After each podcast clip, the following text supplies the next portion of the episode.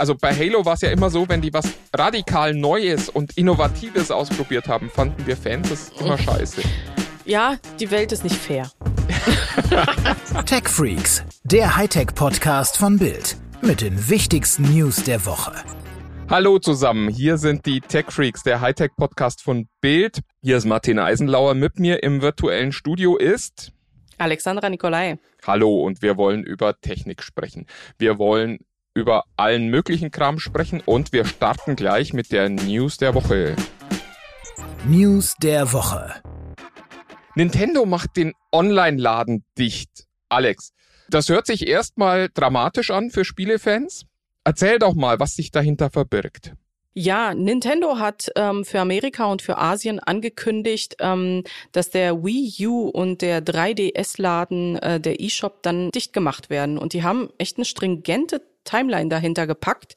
Es geht los mit ab dem dreiundzwanzigsten Mai diesen Jahres wird man keine Kreditkarten mehr ähm, nutzen können, um weiter aufzuladen. Nächste Timeline, neunundzwanzigsten August, wird man keine äh, Gutscheine, keine Geschenkekarten mehr kaufen können.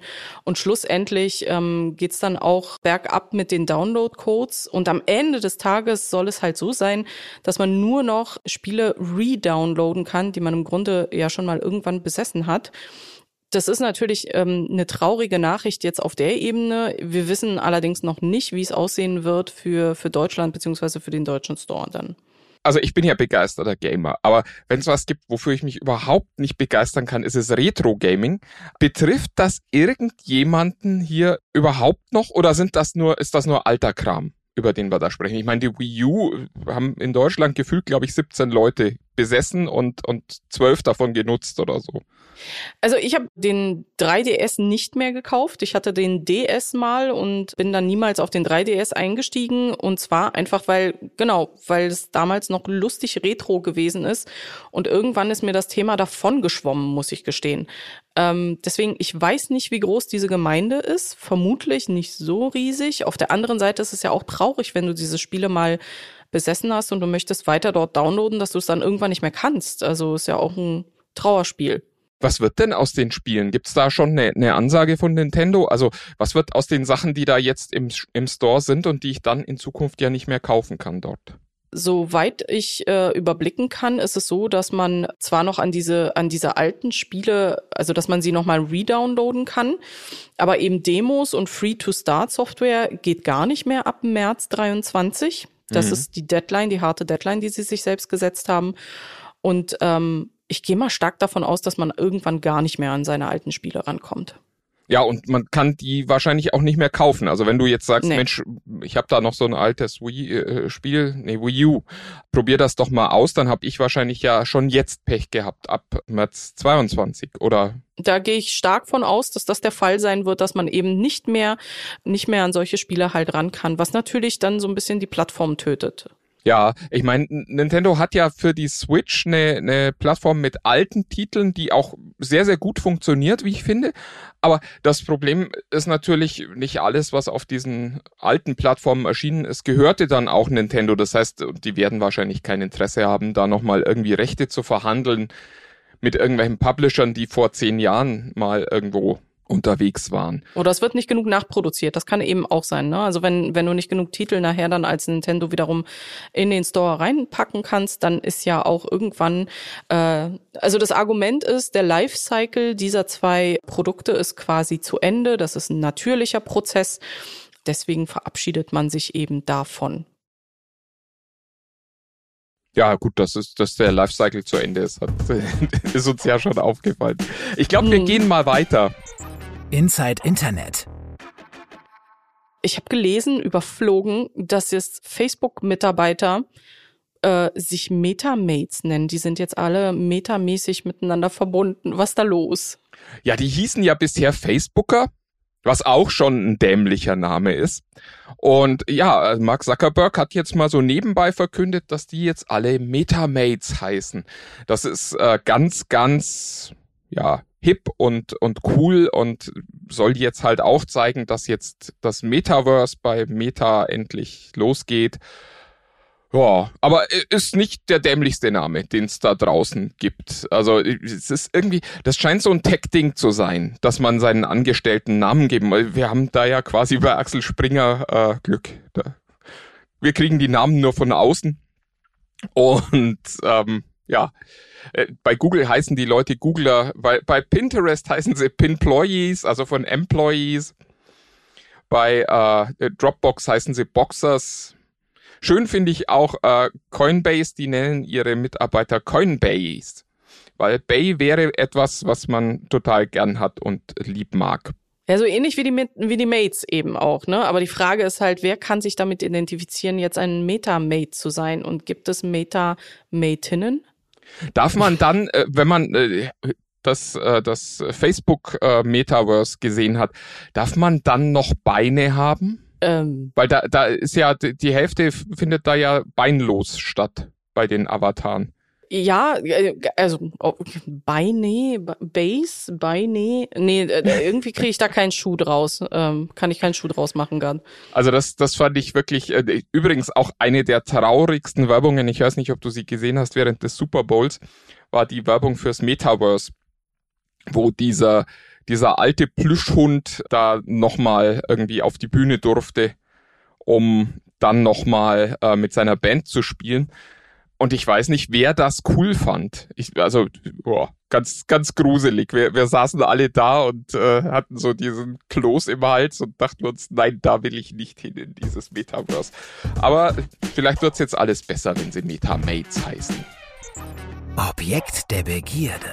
Ja, dann lasst uns über Disney reden. Es gab ja die, die Pläne des Disney-Chefs später mal eine eigene Stadt zu gründen. Also von Walt Disney, der hatte die, diese Vision.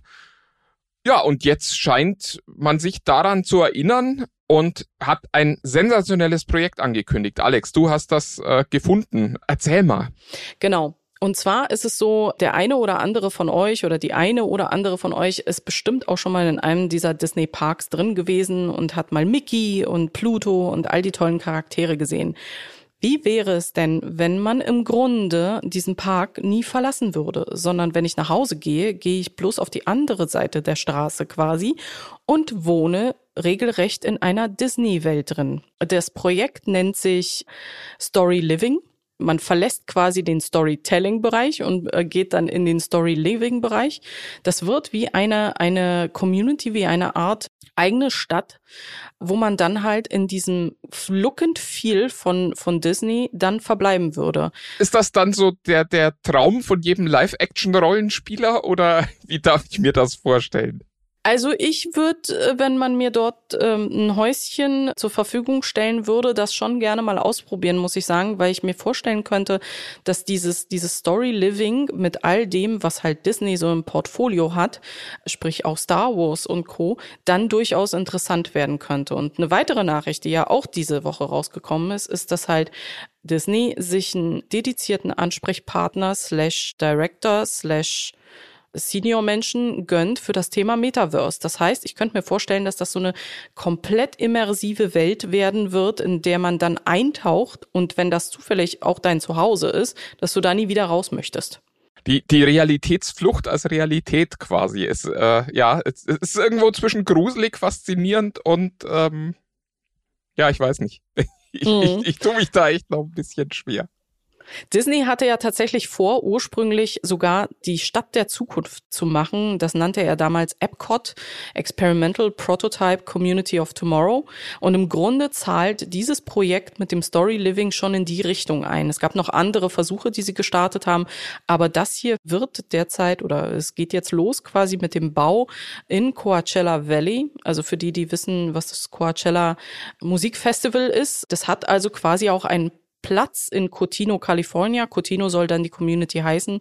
Und ich könnte mir vorstellen, dass das eine Gelddruckmaschine ist dann später. Ja, und das ist zumindest nicht so gruselig wie die Visionen von L. Ron Hubbard oder so. Insofern, äh, ja, so, sollen mal losbauen und dann schauen wir uns das an. Apropos Gelddruckmaschine. Preis und Wert. wo wir gerade so dabei eben gewesen sind. Ich habe gehört, man kann mit Handygames Geld verdienen. Ja, Thomas Porwoll hat das ausprobiert. Ähm, empfohlen punkt de heißt die Plattform und die versprechen, du verdienst Geld, während du Handyspiele spielst. Es ist natürlich der Traum von ganz vielen Teenagern und auch von vielen Erwachsenen vielleicht noch. Ja, und Thomas hat das mal ausprobiert. Die schlechte Nachricht gleich vorweg, ähm, er hat nicht gekündigt nach seinem Test. Dazu hat es dann doch noch nicht gereicht. Also ich glaube, er hat in zwei Wochen so ein Euro fünfzig verdient. Ja, kann, kann jeder selbst entscheiden, ob das zum Leben reicht oder nicht. Ähm, was allerdings äh, tatsächlich sein Fazit ist, ist, es macht dann Spaß, wenn man versucht, diese Spiele auch eh schon zu spielen. Also er hat äh, Raid Shadow Legends gespielt, ein, wie er sagte, wahnsinnig dämliches Spiel. Und hat aber eben dafür auch ganz viele Ingame-Items finanziert gekriegt, um die dann quasi dort testen zu können. Und er sagte, darüber ist es eigentlich ganz cool. Also hätte er dieses Spiel gern freiwillig gespielt, wäre es eine gute Gelegenheit gewesen, da ein bisschen Ingame-Geld quasi zu sparen. Und wie schon gesagt, am Ende ist er mit ein Euro fünfzig plus rausgegangen. Ja, nicht life-altering money, aber doch eine ganz gute Gelegenheit, wenn man eben so das Gefühl hat, ach Mensch, dieses Spiel wollte ich spielen und man sucht sich ja aus, was man ausprobieren darf bei dieser Plattform. Insofern, ja, wer so Heavy-User von dem einen oder anderen ähm, Mobile-Game ist, ich empfehle ja immer, keine Mobile-Games zu spielen, aber gut. Bist du denn so ein, so ein, so ein Mobile-Suchti? Ich, ich bin zwischendurch tatsächlich auf dem klassischen Jewel-Trip gewesen und habe alle möglichen Jewel-Games runtergeladen. Auf Dauer nervt das, muss ich sagen. Und es hilft nicht unbedingt, dass ich mich besser konzentrieren kann, wenn ich immer zwischendurch halt dieses Geräusch habe. Ich finde ich find den Suchtfaktor extrem über die Musik, muss ich sagen. Mhm. So für mich. Und es nervt tatsächlich, weil ich halt kein Geld dafür dann ausgebe, wenn ich dann irgendwann so an ein Level komme, wo ich dann halt irgendwie dann Items bezahlen müsste. Das mache ich dann halt nicht und dann steige ich irgendwann genervt aus. Aber grundsätzlich nicht Heavy-User, sondern immer so zwischendurch. Und leider hatten mich dann klassische Weise diese blöden Jewel Games. Ich habe angebissen. Die App. Apropos angebissen. Ich habe gehört, auch da, ne, Hörensagen, Tinder bringt Blind Dates zurück. Was, was, wie? Ja, ist lustig, weil eigentlich war ja, war ja Tinder genau das Gegenteil, nämlich du siehst jemanden und entscheidest dann, oh, das ist die fürs Leben oder zumindest für den nächsten Lebensabschnitt oder den nächsten Monat, Tag, ich weiß es nicht. Ja, und jetzt machen sie genau das Gegenteil wieder. Es gibt eine Funktion, bei der bekommst du quasi jemanden vorgeschlagen aufgrund von gemeinsamen Interessen, ganz, ganz verrückt. Und kannst dann erstmal nur chatten und siehst dann erst irgendwann später, wie dieser Mensch aussieht. Ich weiß es nicht. Also ich, ich finde... Ist das die Tinder-Community? Mein, meine Wahrnehmung ist ja immer, es gibt ähm, da nur die ganz Verzweifelten und die die ganz Selbstverliebten. Bist, bist du bei Tinder? Du bist ja viel jünger als ich, ähm, als alter Mann. Das ist eine steile These, dass ich so viel jünger als du bin. Aber ähm, nee, ich bin tatsächlich nicht eingestiegen bei Tinder. Das ist ähm, diese Tinder-Manie ist an mir vorbeigezogen. Ich weiß aber sehr wohl, dass normalerweise eben halt nach rechts oder nach links geswiped, ne, geswiped wird, wobei ich mir eben nicht merken kann, was gut und was schlecht ist. Ich finde das bemerkenswert, aber es ist eigentlich schön, dass man zurückkommt zu dem Punkt, wo man sagt, okay, ich mache das nicht alles über ein Foto. Das äh, finde ich irgendwie schon ganz nett. Interessant wäre, ob sie dann halt irgendwie diese Profilbilder, dieser, wo ja auch unglaublich viel äh, Mühe und Zeit wohl drin äh, vergeht, dann zu sehen ist oder nicht. Oder ob das dann ausgeblendet wird für die Zeit. Ja, so wie ich das verstanden habe, ich referiere hier auch nur, also mhm. sollte meine Frau zuhören, aber so wie ich das verstanden habe, gibt es tatsächlich das Bild nicht und das kriegt man dann erst, wenn man so ein bisschen miteinander gechattet hat irgendwann mhm. mal. Da weißt du dann aber auch, was Sache ist. Also wenn dann plötzlich die Kommunikation abreißt, nachdem das Foto gezeigt wurde, dann ja. kannst dann eigentlich nur sagen, Mensch, was ein Glück, ja? dass das so gelaufen ist. Ja, finde ich schon, also... Stell, stell dir vor, wir beide würden jetzt ganz toll miteinander chatten, wären ganz begeistert voneinander und dann siehst du mein Bild und meldest dich nie wieder. Da weiß ich doch. Ja, dann willst du mich aber auch nicht haben. Ja, genau, das meine ich ja. Das ist, eigentlich ist das ein, ein, ein toller, toller Moment dann, auch wenn sich der dann vielleicht nicht so toll anfühlt. Aber du weißt, in dem Moment hast du dir viel Ärger erspart. Mhm. Der Invest äh, der Zeit allerdings ist dann äh, wiederum, also wer weiß, wie lange die Leute dann halt vorher miteinander chatten, bevor sie sich dann dieses Bild zeigen oder wie dann dieser Algorithmus funktioniert. Äh, ob da eine Uhr, eine Eieruhr dann äh, runterläuft äh, dafür. Schon, also viel, eigentlich müsste man sich mal runterladen, nur mal sich dann das ganze Spiel dann anzugucken. Ja, oder ob man einen Chatbot benutzen kann, der, der immer nur so, ja, ja, mhm. mh, ja. Ich sehe schon. Oder so. äh, du bist, du hast das System voll im Griff, ähm, auch mit dem Thema Chatbot. Wir hätten ja. das schnell gehackt, ja. Spielzeug.